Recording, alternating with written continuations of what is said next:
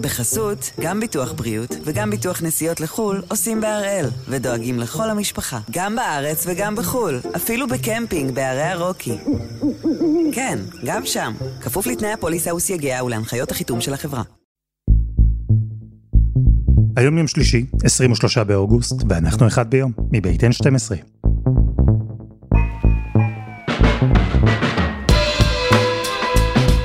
אני אלעד שמחיוף, ואנחנו כאן כדי להבין טוב יותר מה קורה סביבנו, סיפור אחד ביום, כל יום.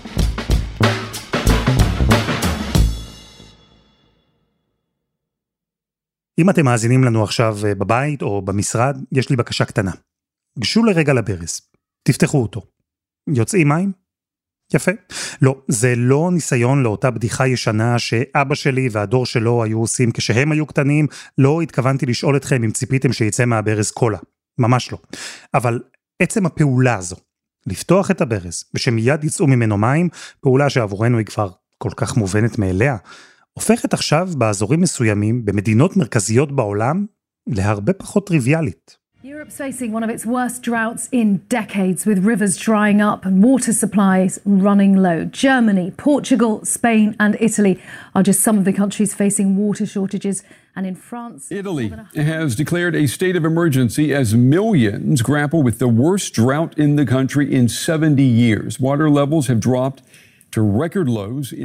קחו את אירופה לדוגמה. בבריטניה, בצרפת, בגרמניה, באיטליה, בספרד, בפורטוגל, הכריזו הקיץ על בצורת. בחלק מהמקומות זה קרה בפעם הראשונה.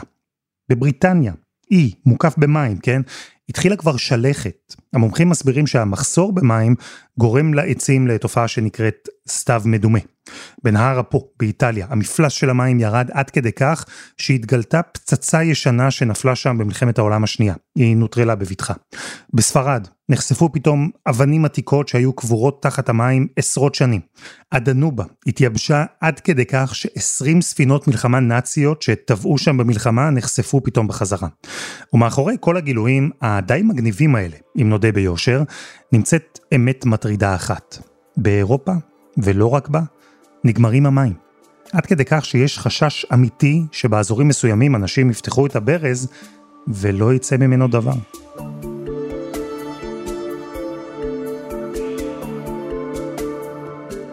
אז הפעם אנחנו עם הבצורת שמכה בעולם, ועם דוקטור אמיר גבעתי, מומחה אקלים והידרולוגיה מבית הספר ללימודי סביבה באוניברסיטת תל אביב, שיספר לנו גם על מדינה אחת, מדינה קטנה במזרח התיכון, שהצליחה להתחמק לגמרי מהמשבר הזה, אלא שאצלה זה קרה די במקרה.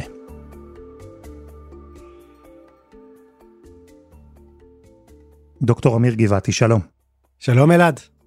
אני רוצה לשתף אותך במה שאני רואה מסביבי כאן בלונדון. אין דשא ירוק. בכל הפארקים הציבוריים הגדולים, הכל הכל הכל צהוב. אני לא זוכר דבר כזה בעשור האחרון שלי כאן. עד כמה הבצורת הזו שמורגשת באירופה היא דבר חריג? אנחנו חד משמעית אה, בעצם כותבים את המציאות או את ההיסטוריה מחדש. לא היה כדבר הזה באירופה ובאירופה יש מדידות של אה, עשרות ואפילו מאות שנים. בעיקר אנחנו מדברים על הנהרות שזה בסוף מה שמנקז את כל מה שיורד דיברנו על גשמים דיברנו על גלי חום בסוף הכל מתנקז לנהר. ומה שאנחנו רואים באירופה מצפון באמת מאנגליה שהזכרת ועד דרומה לבלקן ולדנובה זה דבר שעוד לא ראינו. תן לי איזה קונטקסט אתה אומר חסר תקדים מה סדרי הגודל. אז uh, בדקתי את המספרים ואם נהר הריין שהוא ככה במרכז אירופה זורם גאוות אירופה משוויץ מאלפים ועד uh, רוטרדם ולים הצפוני בדרך כלל מוביל אלף קוב בשנייה. אלף קוב זה מיליון ליטר זה כמו מיליון בקבוקים של קוקה קולה בשנייה אחת. אז היום נכון להיום הזרימה בו נמוכה ב-80 אחוזים שזה שיעור דרמטי כש, כשהיא בישראל הייתה בצורת ודיברנו על ישראל מתייבשת אז דיברנו על ירידה של 50 אחוזים בזרימת הנחלים אצלנו לנו אין נהרות פה אנחנו מדברים על 80 אחוז ירידה מ-1000 ל-200 קובים או מטר מעוקבים בשנייה וזה מספר שעוד לא מודדו באירופה. ושאתה אומר שהנהרות זה הסיפור זה כי המים שמגיעים מהנהרות האלה אלו המים שמשמשים את האירופים לשתייה להשקיה לרוב הפעולות שכוללות מים. ממש ככה בעיקר ביבשת uh, כמו אירופה זה כמעט הכל. קודם כל זה גם סמל זה זה גאוות אירופה הנהרות הגדולים בעבר היו מלחמות וגבולות נקבעו על פי מהלך הנהר. אז הנהר גם מספק מים אבל לא פחות חשוב נתיב מסחר את רוב הסחורות בתוך אירופה מגרמניה משוויץ למעשה גרמניה צרפת והולנד מעבירים דרך הריין ודרומה לבלקן לים השחור דרך הדנובה. אז זה נתיב מסחר מאוד מאוד משמעותי ומה שקרה בימים אלה הוא גם הצטמצם ממאות מטרים לפחות ממאה מטר ואוניות לא יכולות לעבור והיבט נוסף שפחות אנחנו מכירים כאן אצלנו כי אין לנו מקורות מים גדולים. נהרות באירופה זה מקור האנרגיה מספר אחד זה קצת קשה לתפוס את זה אבל זה יותר אנרגיה סולארית אפילו יותר מגז ויותר מאנרגיית רוח אותם טורבינות שנמצאים לאורך הנהרות וכאשר הזרימה נחלשת אז זה עוד יותר מאיץ את המשבר שגם ככה קיים תוסיף לזה את משבר הגז והעיצומים אה, על רוסיה אז יש לזה משמעות כלכלית אדירה וכמובן החקלאות החקלאות האיטלקית היא פשוט במצב חירום אה, אין מי שתייה אין מים לגידולים. די מדהים שבאיטליה מגדלים אורז אני מודה שגם אותי זה הפתיע הייתי בטוח שאורז זה רק במזרח אבל תמיד היו מים אז היו משתמשים בנהר אפו בשביל הריזוטו האיטלקי. הגענו למצב היום שהחקלאות האירופאית היום במשבר מפתיע, אף אחד לא חשב שזה יקרה עד חודש מאי-יוני. בנו על משקעים, בנו על באמת על גשמים שייצבו את מפלס הנהרות, אז בעצם בבת אחת קיבלנו את האפקט המשולב הזה, שהקרח נמס מוקדם מן הרגיל בגלל החום הגבוה, הגשם פשוט לא הגיע, לא הגיע, הקיץ לא ירד גשם ביבשת אירופה, וכמעט כולם נפגעים, אנרגיה, חקלאות, תעשייה, מסחר, תיירות, לא דיברנו גם על זה. אז יש פה באמת אפקט משולב שפוגע בכולם. למה כל זה קורה? יש פה אה, אירוע נקודתי או תהליך הדרגתי שכבר התחיל בעצם מזמן? הביטוי הוא בימים אלה בשיא הקיץ באמצע אוגוסט אבל הזרעים לפורענות הייתי אומר נזרעו כבר uh, באביב אפילו בחורף הזה החורף באירופה uh, יורדים שלגים במקומות גבוהים ומקומות צפוניים השלגים האלה uh, אנחנו כולם מכירים אותם באלפים נשארים כקרח מוצק עד יוני-יולי אפילו, ומי שמטייל באלפים יודע שבגבהים של כאלפיים מטר יש גם אפילו עד אוגוסט שלגים. מה שקרה השנה, האביב ותחילת הקיץ היו חמים בצורה קיצונית עם גלי חום מהירים וקיצוניים, השלג נמס מהר, זה אומר שזמינות המים לנהרות, אותו שלג שהיה אמור להחזיק מעמד עד הקיץ ולהפשיר עכשיו, עכשיו ביולי, ובעצם להזין את הנהרות, כבר הפשיר באביב, במרץ אפריל, ובעצם לא נשאר עכשיו מים שבעצם יזרמו לנהרות, אין מה שיזין אותם, נהר צריך מים זורמים, מים שיזרמו עליו מאותו אגן ההיקוות, ואת התוצאה אנחנו רואים באמת בכל רחבי היבשת. אז אתה מתאר כאן תהליך אה, כפול, קרחונים שנמסו מוקדם וגשם שלא הגיע. בוא נפרק את זה רגע, נתחיל עם הקרחונים. הם הרי נמסו, הם העבירו מים לנהרות, זה פשוט קרה מוקדם יותר ממה שקורה בדרך כלל. אז איפה הבעיה? אי אפשר היה לאגור את המים האלה? אז המילה היא זמינות. יכול להיות שכמות המים נשארה קבועה במהלך החורף מבחינת משקעים, אבל היא השתחררה לאגן ההיקוות לנהרות מוקדם מהרגיל, ולקיץ לא נשאר. אז בעצם כמו שיש לך ברז שאתה פשוט מרוקן אותו מהר מדי ולא נשאר לך, או בקבוק ששתית בבת אחת, ולא נשאר לך צידה להמשך הדרך, והקיץ זה בדיוק זה. הזכרת מושג מאוד חשוב, אגירה, אבל זה בדיוק הנקודה. אין באירופה מנגנונים של הגירה, אין מאגרים שתופסים את אותם, כי את אותם מים אפשר היה לתפוס, כמו שאמרת, במרץ, לשמור אותם, אולי חלק היו מתאדים, ולהשתמש במהלך העונה, אבל עד היום לא היה צריך, עד היום הטבע, היה לו מנגנון מאוד נוח, עשה את שלו, ירדו משקעים בהרים, באלפים, לאט לאט הגיעה העונה החמה, המשקעים האלה נמסו, ובהדרגה באמת זרמו לנהרות, אבל במהלך כל הקיץ. לא היה מנגנון של הגירה ויכול להיות שעכשיו האירופאים צריכים לשאול את עצמם האם אנחנו צריכים להתרגל לשינוי הזה השיפט הזה בזמינות המים בגלל ההתחממות ואולי באמת לתפוס את המים האלה מוקדם ולהשתמש בהם לחקלאות לטבע מה שלא עשינו עד עכשיו. אז המסת קרחונים זה היבט אחד הטמפרטורות עלו קרחונים נמסו מוקדם ומהר ולא נשארו מים לקיץ. אבל הזכרת גם את הגשם, או ליתר דיוק את החוסר בגשם, זה החלק השני בתהליך המקביל הזה שגורם לבצורת. עד כמה בזה אנחנו רואים תופעה חריגה? אז הבריטים שמובילים באמת בסטטיסטיקות מדברים על 80 אה, שנה משנות ה-30 של המאה הקודמת, מאז יולי 37 לא היה אה, כזה יולי שחון, באיטליה זה 70 שנה, פשוט ללא שום טיפה. על מה שמעניין ובאמת מדהים עוד פעם אה, ככה עיניים ישראליות אז לשבוע שעבר אה, היה בבת אחת שעה אחת של גשם בתחילה, בתחילה בפריז אחר כך בלונדון נגמר בבת אחת 44 מילימטרים ירדו בשעה אחת. עשו הצפות עשו נזקים הציפו את הרכבות התחתית אין לזה תועלת לגשם הזה אי אפשר לאגור את המים האלה אי אפשר להשתמש בזה לחקלאות זה לא עוזר לנהרות אז מצד אחד 60 ימים ללא גשם אמרנו דבר שלא קרה כבר 80 שנה אז זה מספרים שמדברים על זה בין 80 שנה למשהו שלא מדדו בכלל. אני לא מדבר על אזורים יותר דרומיים כמו ספרד ופורטוגל ששכחו בכלל מה זה גשם ואיך זה נראה. מתחיל להיראות כמו אצלנו של יולי אוגוסט יבשים לגמרי. וזה באמת הפתיע כי הצפי היה לאיזשהו קיץ חם אבל לא בעוצמות האלה. וזה תמיד אותי מטריד שאם אנחנו לא צופים מה יקרה קיץ קדימה איך אנחנו יכולים לדעת מה יקרה עוד 20-30 שנה אם אנחנו מפספסים את העוצמות האלה עכשיו אז באמת מה זה אומר לגבי העתיד. והתשלובת הזו, המסת הקרחונים, הקיץ השחון, בוודאות אפשר לומר שהסיבה לכל זה היא ההתחממות הגלובלית? רוב החוקרים כמעט כולם בטוחים שזה באמת הסיבה אז נכון שתמיד היו תנודתיות תמיד היו תקופות ככה יותר גשומות ופחות אבל תופעות כאלה חריפות של טמפרטורות כל כך גבוהות ושל עצירת גשמים כזאת גדולה יכולה להיות מוסברת רק על ידי איזשהו משהו שנוסף למערכת, כלומר השפעת האדם, אותם גזי חממה. והדרך לדעת את זה ולאמת את זה זה באמת אותם מודל עם סימולציות שבודקים איך נראה האקלים בלי התערבות האדם וכאשר מוסיפים את התערבות האדם את אותם גזים אז באמת מקבלים את התופעות האלה. אז לכן התשובה הקצרה היא כן, זו אותה התחממות גלובלית, היא פשוט משנה את דפוסי מזג האוויר. תמיד הייתה שונות, אבל לא בטווח כל כך מהיר ולא בצורה כל כך קיצונית. ואומרים החוקרים, רק התערבות האדם יכלה לגרום לדברים האלה, רק זה יכל לגרום לכך שהטמפרטורות יעלו כל כך מהר ושהגשם פשוט לא יגיע ולא ירד. ביולי האחרון, לפני חודש, עשינו כאן פרק שנקרא בניגוד לתחזיות. דיברנו אז על גל החום שהיכה באירופה, על איך המומחים אה, פספסו, המודלים פספסו, כלומר, ידעו שטמפרטורות גבוהות ושוברות שיאים כאלה יגיעו, אבל דיברו על פרק זמן של עשרות שנים. איך זה בנושא הבצורת? כלומר, אני מבין ממך שגם כאן המומחים הופתעו. כן, אפשר להגיד בצורה חד משמעית, מאיטליה בדרום ועד באמת אה, אנגליה, לא התכוננו למשבר מים כזה.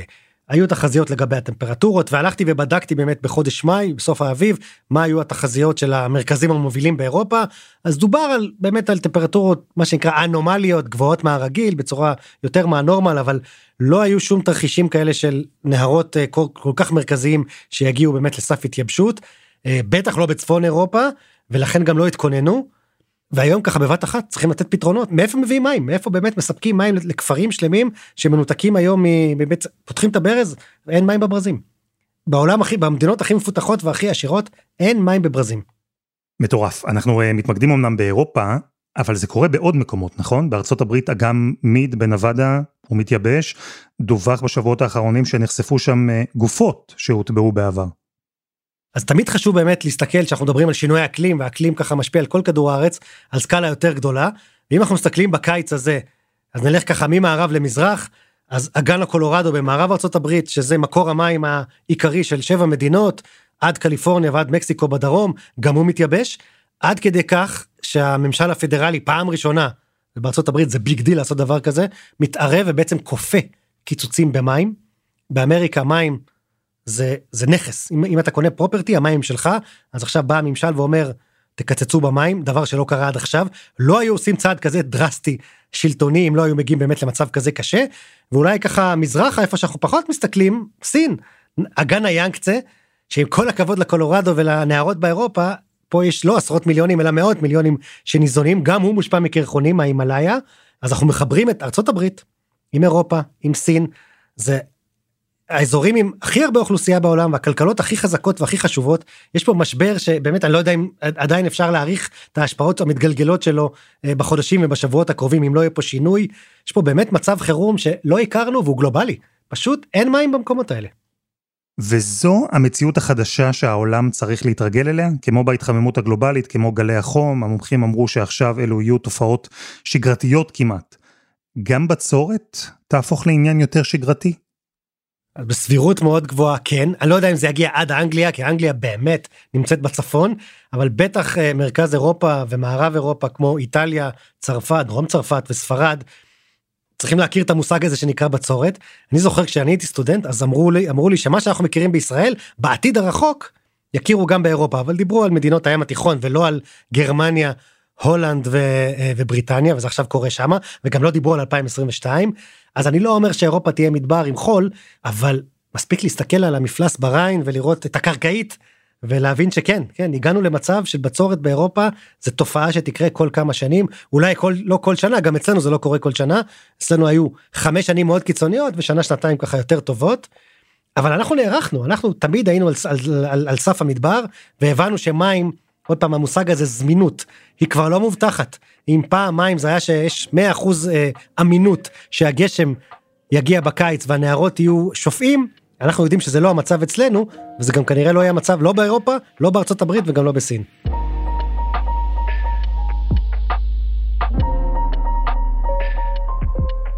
אירופה, ארצות הברית, סין, יש מקום אחד שדוקטור אמיר גבעתי לא הזכיר כאן.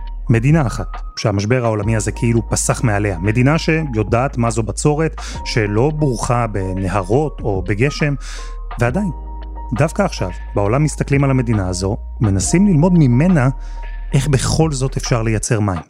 אבל קודם חסות אחת, וממש מיד חוזרים.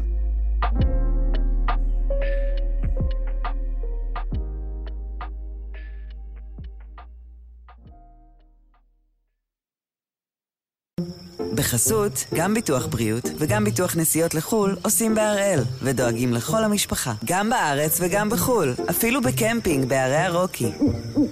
כן, גם שם, כפוף לתנאי הפוליסה וסייגיה ולהנחיות החיתום של החברה. אנחנו עם הבצורת שמכה באירופה, בארצות הברית, בסין, בעוד מקומות זה קורה, מחסור היסטורי במים שכבר משפיע על החקלאות, על ייצור האנרגיה, אפילו מתחיל להתגנב לו לברזים. וזה קורה במדינות שלא חלמו שיאלצו להתמודד עם מחסור במים. מדינות שהתרגלו שהטבע עושה עבורן את העבודה בצורה מצוינת, מדינות שבורכו במים כמעט בלי הגבלה. ואנחנו, אצלנו, להפך, ישראל לא מקום שופע במים טבעיים. אז דוקטור אמיר גבעתי, הבצורת הזו שאנחנו רואים בעולם, היא יכולה להגיע ולהשפיע גם עלינו? אז אנחנו נמצאים במקום הרבה יותר רגיש מאותם קווי רוחב האלה של מרכז אירופה ומערב הברית, כי אנחנו עוד יותר קרובים לקו המדבר, וכל שינוי קטן בטמפרטורה משפיע עלינו בצורה הרבה יותר uh, משמעותית. אז חד משמעית זה כבר גלה שלנו, ואנחנו כבר רואים פחיתה במשקעים, בעיקר באזור, באזורים הצפוניים. אבל סוף סוף יש איזושהי דוגמה שאפשר אה, אנחנו יכולים ללמד את העולם הנה משהו שישראל באמת יכולה להראות לאחרים איך להתנהל. אני חושב שדיברנו פעם על הנושא של ההצפות וכמה ישראל לא מוכנה לחורף ולבאמת מכות גשם דווקא מבחינת זמינות מים ומחסור. עוד בשנות החמישים עוד לפני שידענו מה זה משבר האקלים ועוד ידענו מה זה שינוי האקלים אנחנו למדנו שצריך להביא מים ממקום למקום אז לנו יש מוביל ארצי לנו יש שימוש חוזר במים ישראל באמת אלופה בתחום הזה המספרים הם באמת בלתי נתפסים. 90 אחוז מהגשם שיורד מהמעט גשם שיש לנו שהוא כבר יורד אנחנו מצליחים להשתמש בו שוב.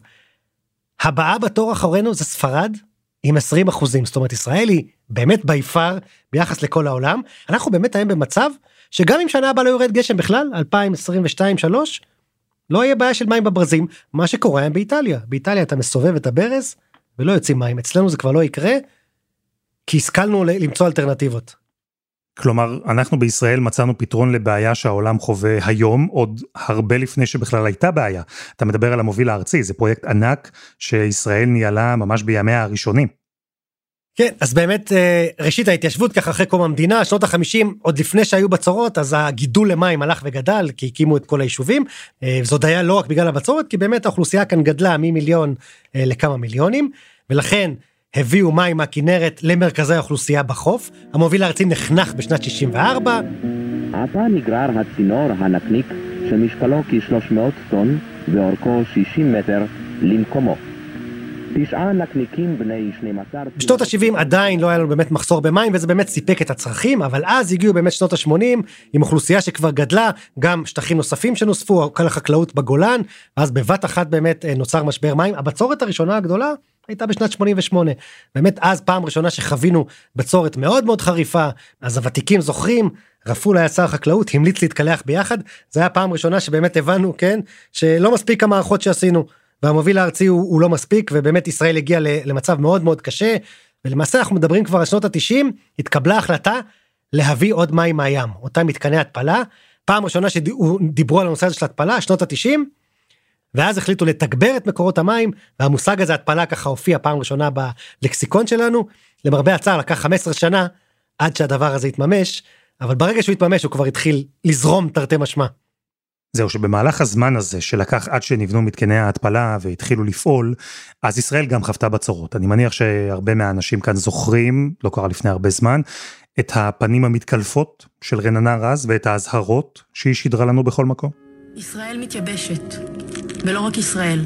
זה קורה גם באוסטרליה, זה קורה גם בספרד, בקליפורניה, זה קורה... אבל אמיר, אני רוצה לוודא רגע שאנחנו uh, באותו עמוד, או זורמים לאותו כיוון אם תרצה. אמרנו שמי נהר אלו מים שאפשר להשתמש בהם לשתייה, השקיה וכל זה. במי ים, בצורה הטבעית שלהם, אי אפשר להשתמש, כלומר צריך להתפיל אותם קודם. נכון, כי מי נהר זה בעצם מי גשם, ריכוז המלח בהם הוא מאוד מאוד נמוך, משהו כמו עשרה חלקיקים לקילוגרם אחד, לעומת מי ים שהם אלפים, ולכן תהליך ההתפלה הוא בעצם הוצאת המלחים, זה בעצם התהליך, זה מלשון טפל, המים, אנחנו רוצים שהם יהיו ממלוחים לטפלים, אז מי נהרות כמו נהר הירדן, כנרת, זה מים מתוקים. אה, ובטח לחקלאות הם מתאימים. מים של הים התיכון אי אפשר להשקות בהם זה הורג את היבולים ולכן צריך לעשות את התהליך הזה של הפרדת המלחים. ובזה עשינו באמת בצורה יעילה ויחסית זולה. בספרד כבר עושים את זה. ספרד היא השנייה אחרינו בהתפלה ובספרד גם התחילו למחזר מים מה שהיה פעם באירופה נראה ממש אה, מעשה על סף הפלילי. באירופה יש תקנות שאוסרות להשתמש במי קולחין אז היום באמת בספרד כבר משקים במי קולחין, קולחין זה מילה יפה לביוב, במדינות אחרות עדיין הרגולציה לא אישרה את זה, צרפת, אנגליה, יש פה באמת ויכוחים מאוד מאוד גדולים, אבל לא תהיה להם ברירה. זה די מדהים, כי עם המוביל הארצי שהניע מים ממקום למקום, ועם טיהור מי ביוב לשימוש בחקלאות, והתפלת מי ים, בעצם ישראל יצרה את כל הפתרונות, היא התמחתה בהם, שכללה אותם, הכל בכלל בגלל בעיות ייחודיות שהיו אצלנו שנים לפני שדיברו על ההתחממות הגלובלית ועל תרחיש כזה של בצורת עולמית. זה אחד לאחד זה מה שאני תמיד אומר. אני אומר אנחנו לא היינו יותר חכמים מאחרים.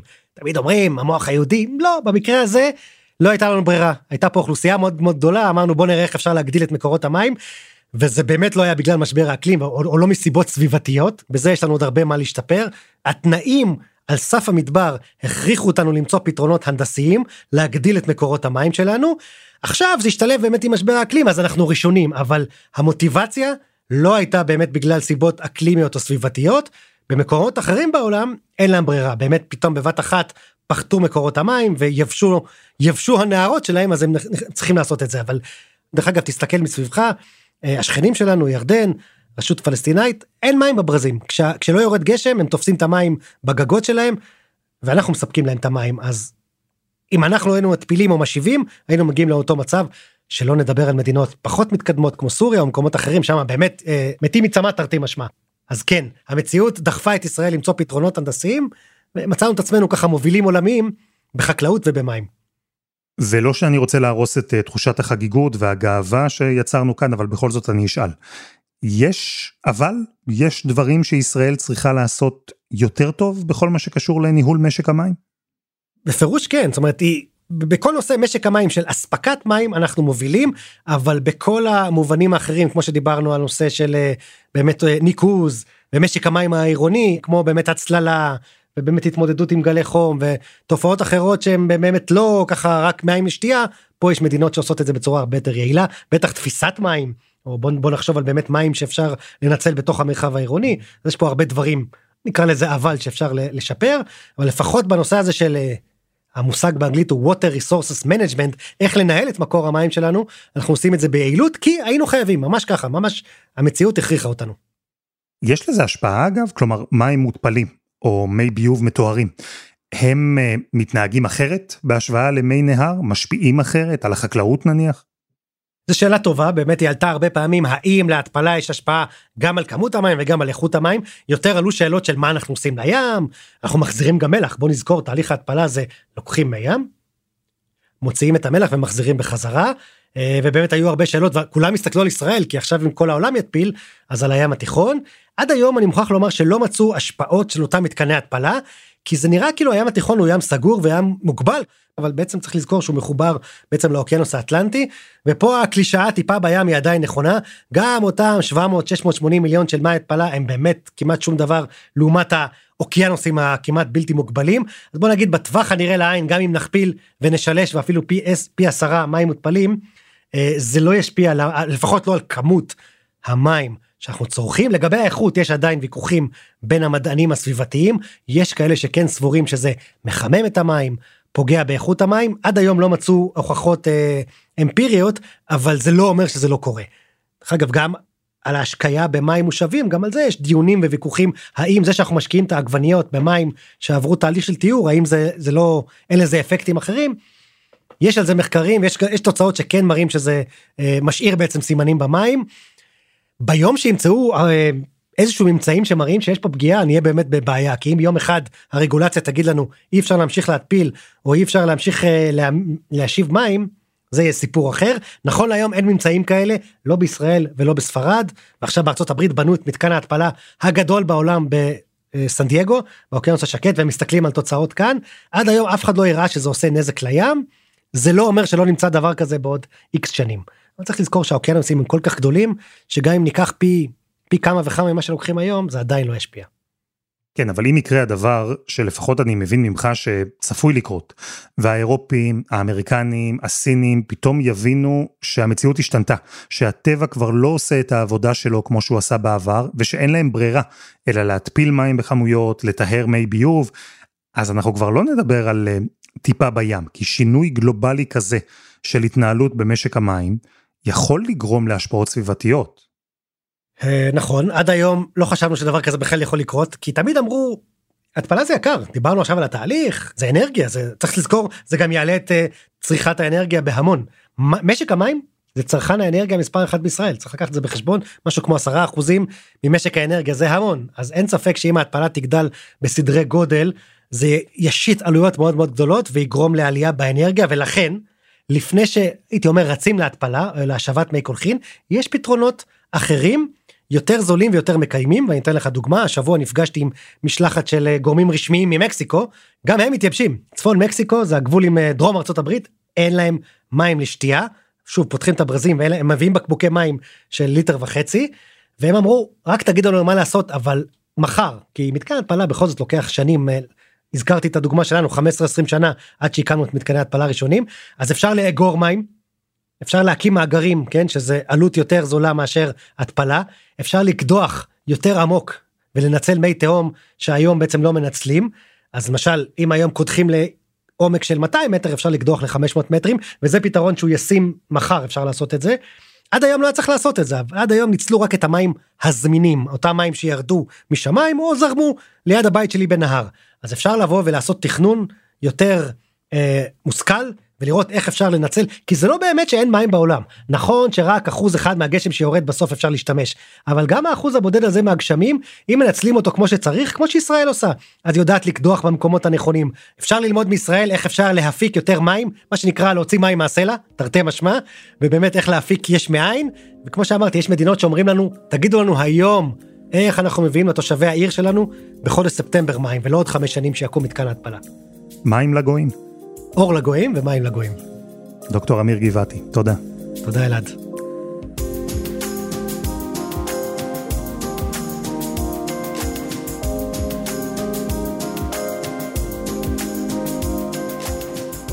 וזה היה אחד ביום של N12. אנחנו גם בפייסבוק מזמינים את כולכם לכוס מים על חשבון הבית. בקבוצה שלנו חפשו אחד ביום, הפודקאסט היומי. העורך שלנו הוא רום אטיק, תחקיר והפקה עדי חצרוני, דני נודלמן ורוני ארניב. על הסאונד יאיר בשן שגם יצר את מוזיקת הפתיחה שלנו, ואני אלעד שמחיוף. אנחנו נהיה כאן גם מחר.